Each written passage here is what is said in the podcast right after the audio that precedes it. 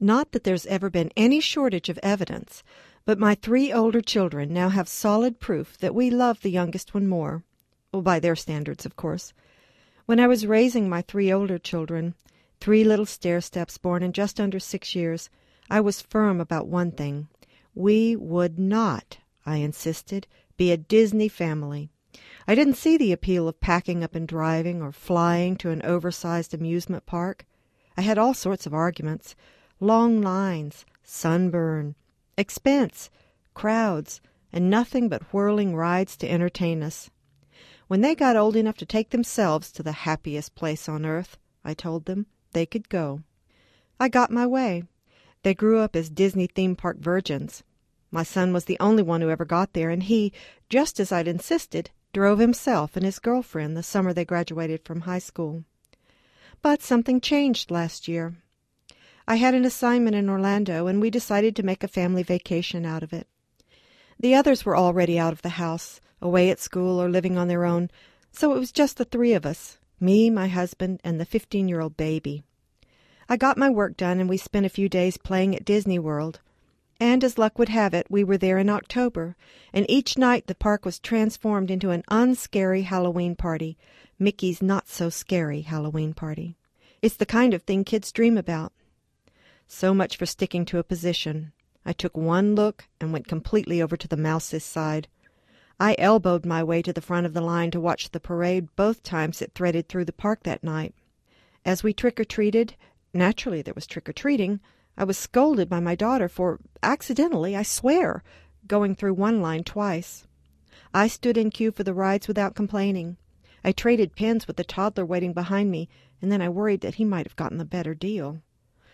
While my daughter watched, bemused, I acted like well, like a kid. Of course, exactly as Walt Disney and his army of Imagineers planned. I didn't throw myself down on the ground and pitch a tantrum when it was time to leave but I dragged my feet all the way to the airport. When we were all together at Thanksgiving, there was a lot of teasing and good natured grumbling about how the baby was the favorite, and the trip to Orlando was just one more example of getting the best of everything. And there were more than a few comments about my fall from my high horse.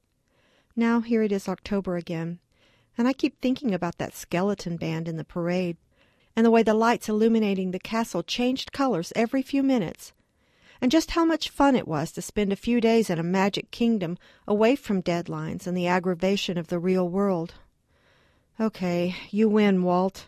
I want to go back. But please, don't tell my kids.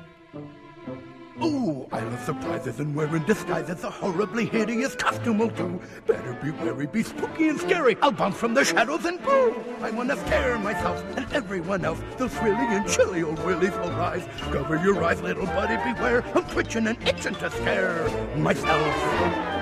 Unspeakable spookables, awful unlookables, gallop galloping ghosties and goblins galore. What if they find you? Oh, look out behind you, a terrible Tigger-type roar. That would be me.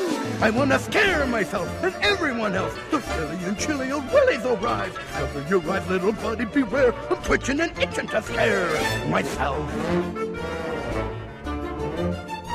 Now, Tiggers, I figure, make scares even bigger. They dress up and scream, Who am I? Can you guess? And tricks always happen when ghosts are a flapping, and tricks are what Tiggers like best. I want to scare myself and everyone else. Those silly and chilly old willies will rise. Cover your eyes, little body, beware. I'm twitching and itching to scare myself. and who better? Oh, by the way, boo.